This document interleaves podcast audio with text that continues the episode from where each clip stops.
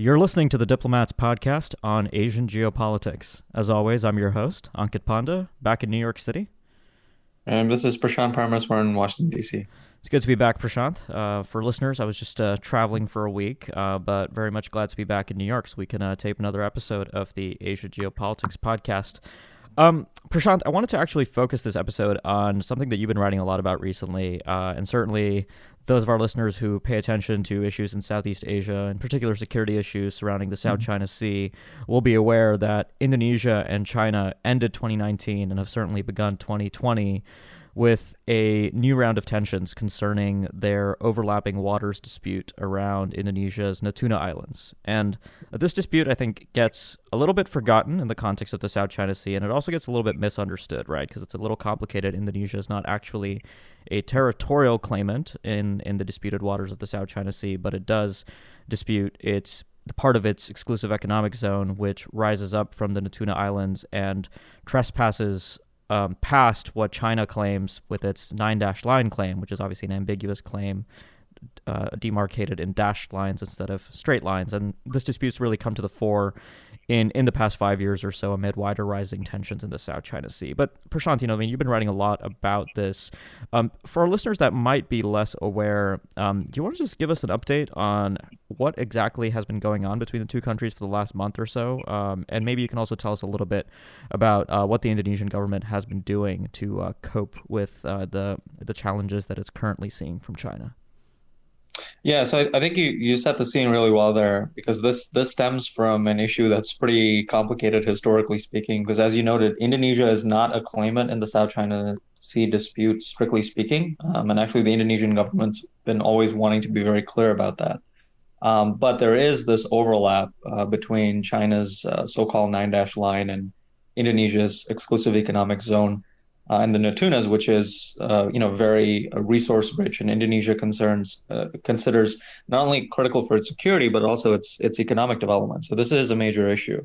Um, but as we've seen over the past few years, there's been you know any number of encounters between China and Indonesia and, and incursions into Indonesian waters perceived by Indonesia by China. So we actually talked on this podcast, for example, back in 2016 um, March 2016, I think is the the last podcast we did on on the sort of Natuna uh, incursion issue, um, where you actually saw a, a, big rise in tensions between Indonesia and China on the Natuna uh, dispute. And so we saw another round of tensions took place in the last uh, few weeks. Essentially, since uh, December, we've seen Indonesia and China embroiled in a diplomatic uh, spat over the Natunas again, essentially uh, to sort of generalize a little bit, what's been happening is you've seen the trespassing of Chinese vessels into uh, Indonesian waters. Um, and Indonesia has essentially responded through a variety of ways. Um, militarily, we've seen the deployment of warships and, and fighter jets that effectively constitute the largest military deployment into the Natunas in decades. I think you'd have to go back to the 1990s to actually see the last time where the Indonesians actually staged uh, m- major military exercises that actually amounted to this level of uh, sort of um, escalation or uh, at least a sort of demonstration of its commitment militarily. But also, diplomatically, we've seen Jokowi himself also pay a visit uh, to the Natunas and actually, you know, sort of state very clearly that Indonesia is not going to compromise on this issue. This is something he also did back in uh, 2016. And we've seen Indonesia also launch diplomatic protests um, uh, against China on this issue. The issue really, I think, boils down to geop- since we're on a geopolitics podcast, really two big questions for me, uh, which we can explore. One is, you know, how much of this is, you know, more of the same with respect to what's going on between Indonesia and China and Indonesia's response, and how much of this is new. And I think, you know, my own sense is a lot of the things that the Indonesians have been doing, you know, maybe there's there's a little bit of an escalation here and there, but it's effectively the same response.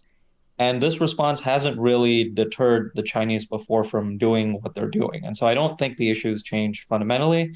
But I think the second big question for us is, you know, Indonesia is the largest country in Southeast Asia, a very uh, sort of large diplomatic player worldwide. What is Indonesia's role in terms of this big South China Sea issue? Yes, it's not a claimant, but is this going to, you know, help us see maybe Indonesia taking a more assertive role in, in helping manage these disputes? And I think, unfortunately, I don't see this happening anytime soon. I think Indonesia has always wanted to play a very balanced role, particularly under the Jokowi administration, as we've discussed before. Indonesia wants to preserve its interests and protect its interests, but we haven't really seen Indonesia be involved uh, in a major way diplomatically, getting some other Southeast Asian countries involved, uh, taking a really active role diplomatically on the issue. Um, but maybe I'm being too pessimistic here. I'm, I'm not sure what your take is.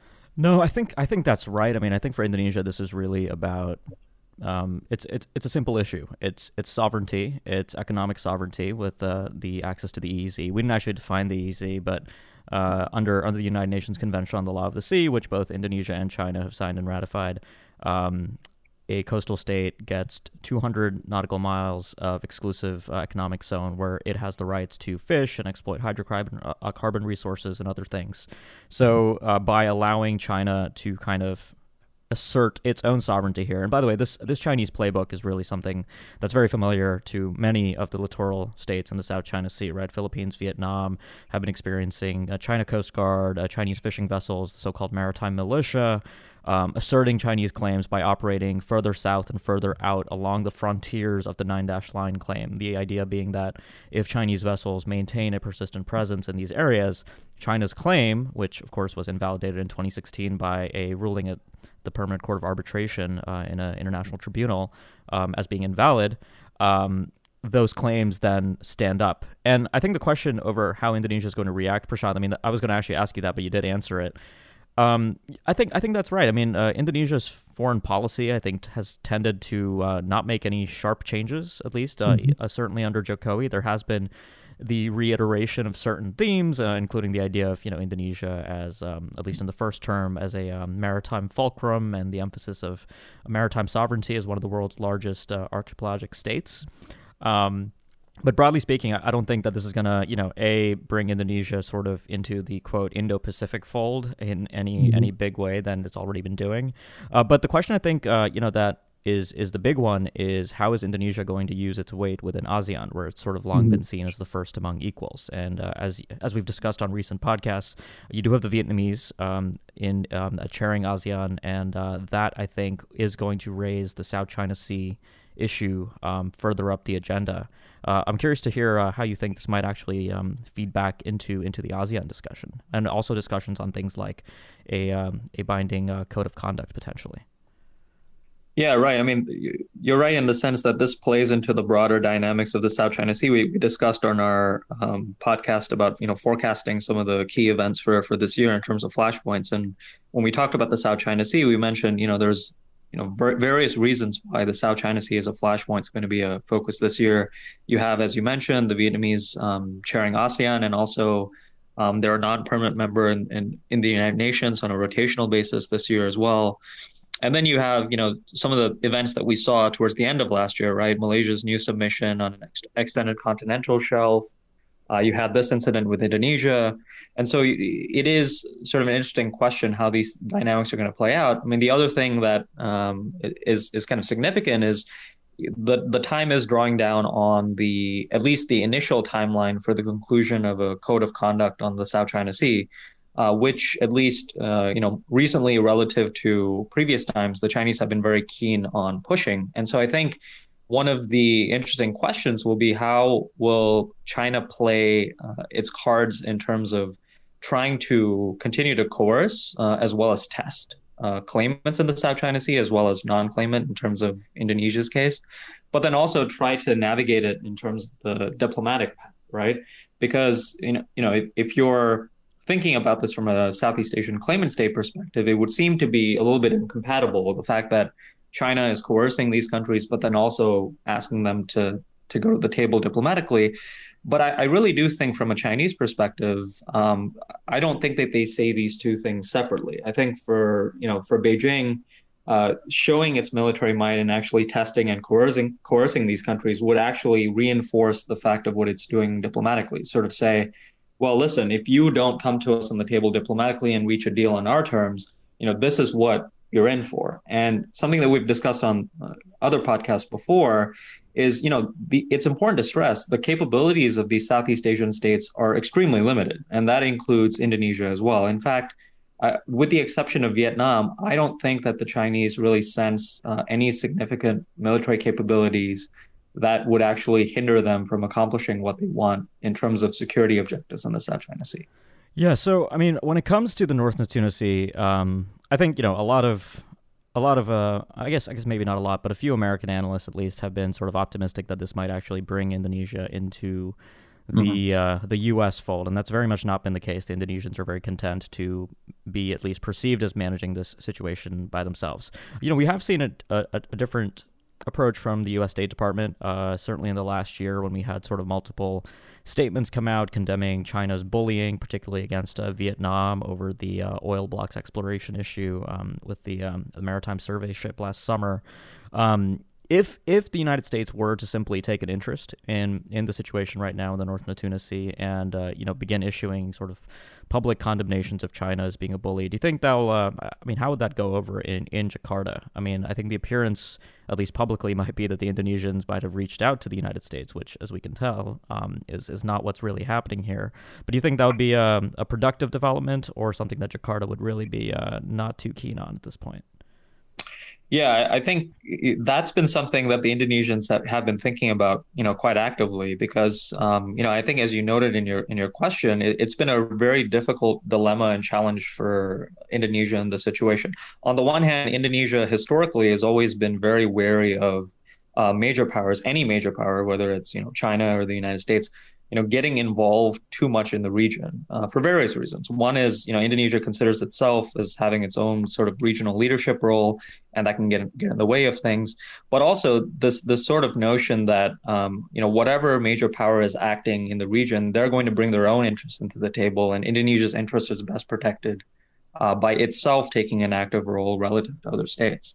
Um, but on the other hand, um, you know, you do you do see this dynamic over the past few years. We we've talked about you know U.S. South China Sea policy before on the podcast, and essentially what has been happening, particularly post uh, the sort of arbitral tribunal ruling back in 2016, it really was seen as, as as a key moment because we were talking about you know previous to that, um, you know, regardless of the ruling, the United States and other countries would essentially either help enforce the ruling or make sure that China obeys by it, and other Southeast Asian countries could come around that.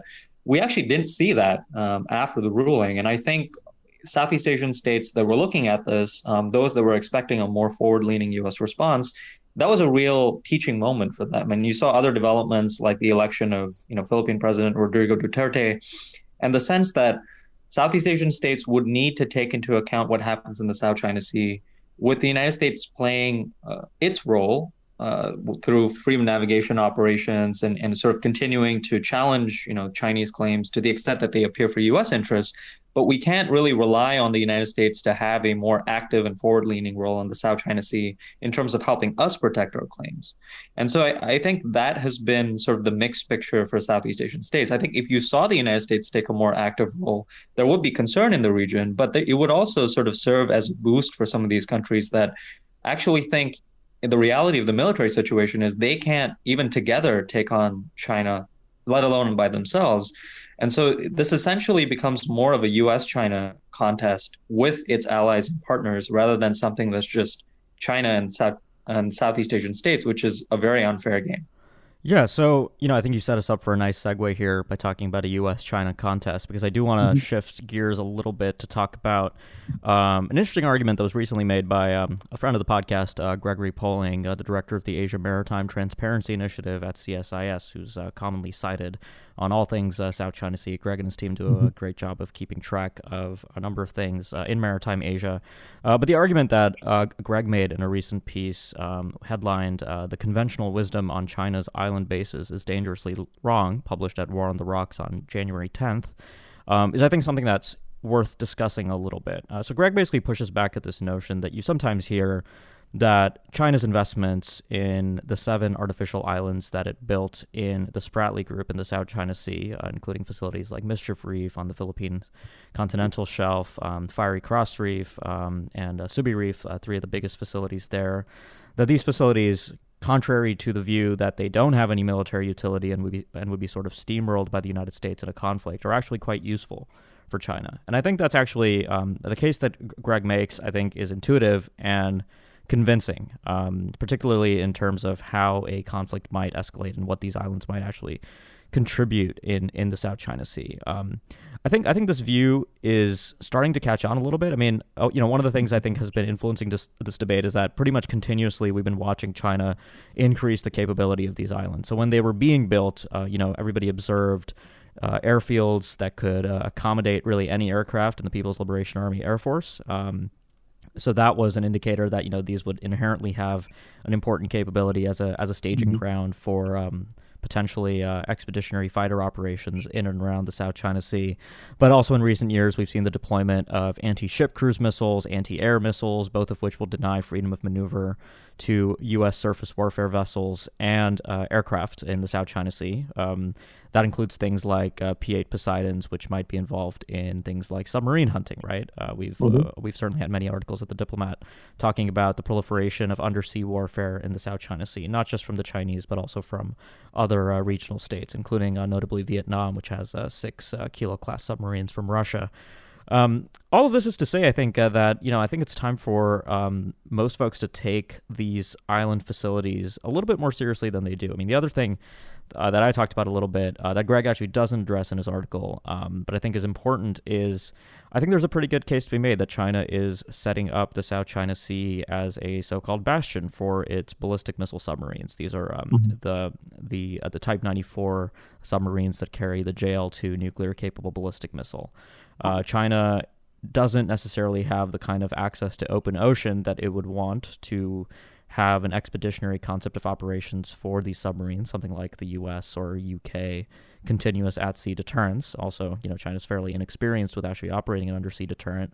Uh, but the South China Sea is important here because if you're going to de- deploy ballistic missile submarines, you're going to want to deny access to um, U.S. hunter-killer attack submarines or uh, autonomous underwater vehicles from uh, getting into the middle of the South China Sea and potentially tracking your submarines in a conflict. Right, uh, the JL2 actually doesn't have enough range to mm-hmm. launch from the South China Sea to reach uh, most U.S. homeland targets. So they would actually have to sail out through the first island chain.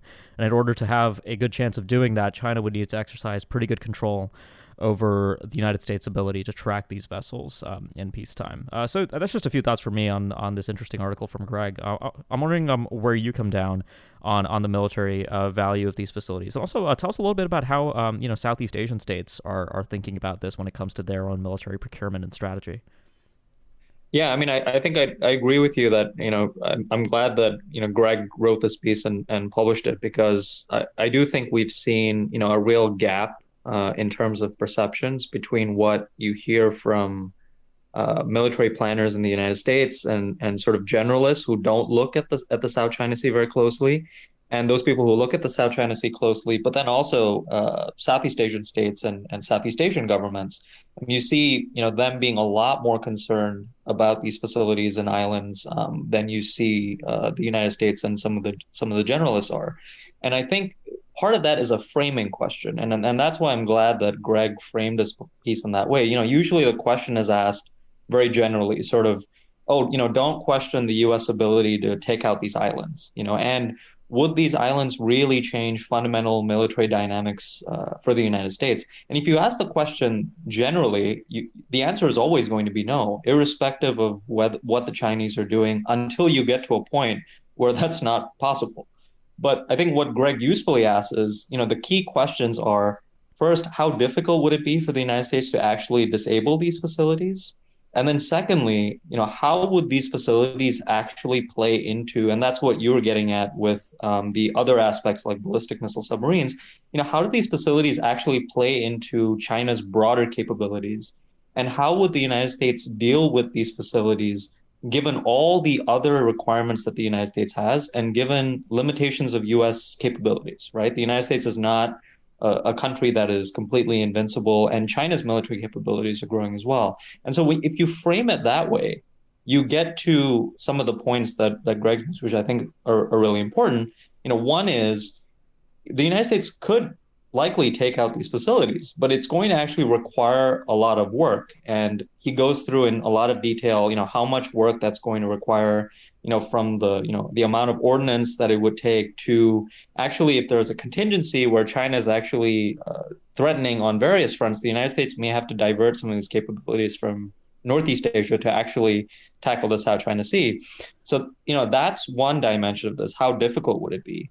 But then the second aspect of this that he raises is also, I mean, how do the Chinese actually think about the utility of these islands? And and the fact is, the utility of these islands are not just something that they're thinking about in peacetime. They're actively thinking about this as how they would utilize this in wartime. And it's not just about you know their ability to create situational awareness but it's also i mean these are facilities that as you mentioned could be used uh, with other chinese capabilities to actually make china's military capabilities in the south in the south china sea quite significant so if you reframe the question that way i think there's a lot more concern for the united states than if you frame it as a general question of, oh, the United States is very uh, capable militarily, and so we don't have to worry about this. Yeah, no, I think I think I think that's a that's a good note. Um, there's also you know the issue. I think this is a separate question for a separate podcast, but about you know how we imagine escalation um, mm-hmm. spreading to the South China Sea. I mean, increasingly in recent years, um, you know, I've actually come around to, and, and I don't know, maybe you disagree with this, but I think the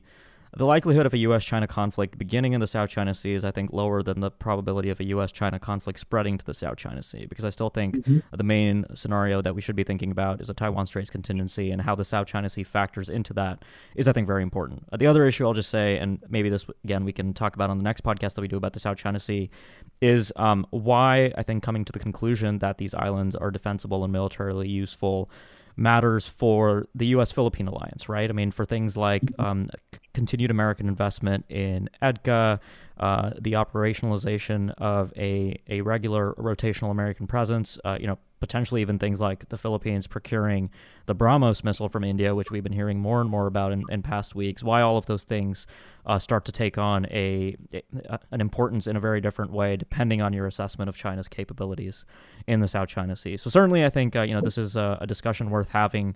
Um, and obviously, I mean, you know, to talk a little bit about the work that uh, Greg and his team and other analysts have been doing in the open source, uh, it's very important to track the actual capabilities that China is actually deploying on these facilities, right? In, mm-hmm. in late 2019, for example, we saw China deploy a static aerostat, basically a blimp, a tethered blimp, which might contribute to um, early warning for things like low flying cruise missiles. So, for example, if you're worried about uh, something like a American subsonic cruise missile strike on one of your air, um, on one of your airstrips, uh, like the kind that uh, you know in 2017 President Trump authorized against um, Syria. Uh, that would be something that you'd deploy to potentially uh, give you early warning, uh, flush out your your fighters before those missiles arrive, um, so I think I think you know those kinds of things are something that we should be paying a lot more attention to. I think the specifics very much matter in how we think about uh, the value of these facilities.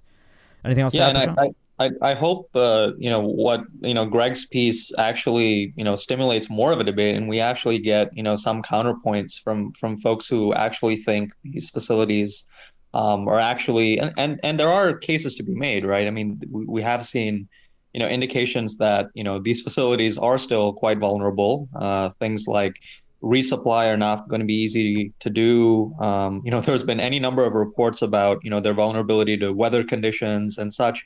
But we shouldn't dismiss entirely their utility. And so, I, if there is a case out there um, that we, we shouldn't be as concerned, and that um, this is military some, something that the United States would find easier to do, I don't think it's sufficient for the United States and, and those people who think that that is the case to just say, well, you know, we got it and, you know, this is all classified and we're not able to discuss it. I think, you know, hopefully we have a more robust discussion as to the points that, that we've brought up here, right? And, and that Greg brings up in the piece, which is, I mean, how would the United States respond if this is something which, as you said, is spreading into the South China Sea and the United States has to deal with things on, on multiple fronts? And if the Chinese are thinking about this in, in a wartime situation, with respect to all their other capabilities, how would the United States address the islands as part of that wider scenario rather than just focusing on the islands themselves, which I think completely misses the point. I don't think anyone is suggesting that China is only using their islands, you know, to, in a in a situation with the United States and the South China Sea. That's right. Yeah, and I think uh, you know, just one more thing is I think uh, the value of the islands early in a crisis uh, versus mm-hmm. Uh, later in a crisis, I think, is also um, worth um, distinguishing when we talk about these things, right? Because things like logistics and supplies and a reloading for um, surface to air and anti ship missiles, um, a lot of that doesn't matter early in the crisis when you're ready to go and you've been mm-hmm. maintaining mm-hmm. these facilities. But yeah, as the crisis proceeds, the value of the islands, I think, quickly appreciates. And I actually, you know, for what it's worth, I do find the um, the environmental and climate change uh, arguments to be um, a little bit compelling. I mean, uh, there's already been evidence that uh, some of the land mm-hmm. reclamation work that China has done has been adversely affected by weather conditions. Uh, and you know, this is a part of the world that does regularly see uh, typhoons. Um, so it'll be it'll be interesting to see um, how how this develops over the longer term. Um, but Prashant, I think uh, we'll end it there for today. How, how does that sound? sound? Good.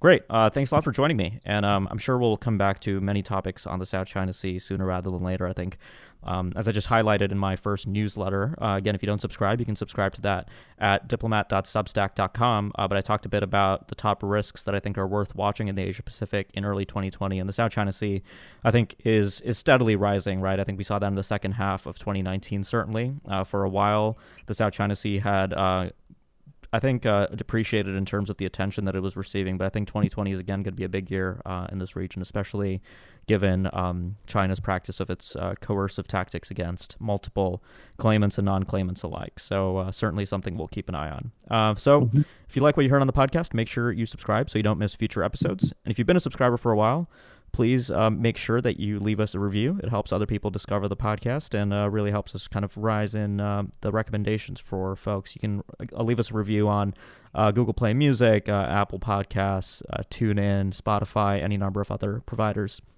And finally, before we close, a note from our sponsor. This episode of the Asia Geopolitics Podcast is brought to you by Diplomat Risk Intelligence, or DRI. DRI is the consulting and analysis division of The Diplomat, the Asia Pacific's leading current affairs magazine.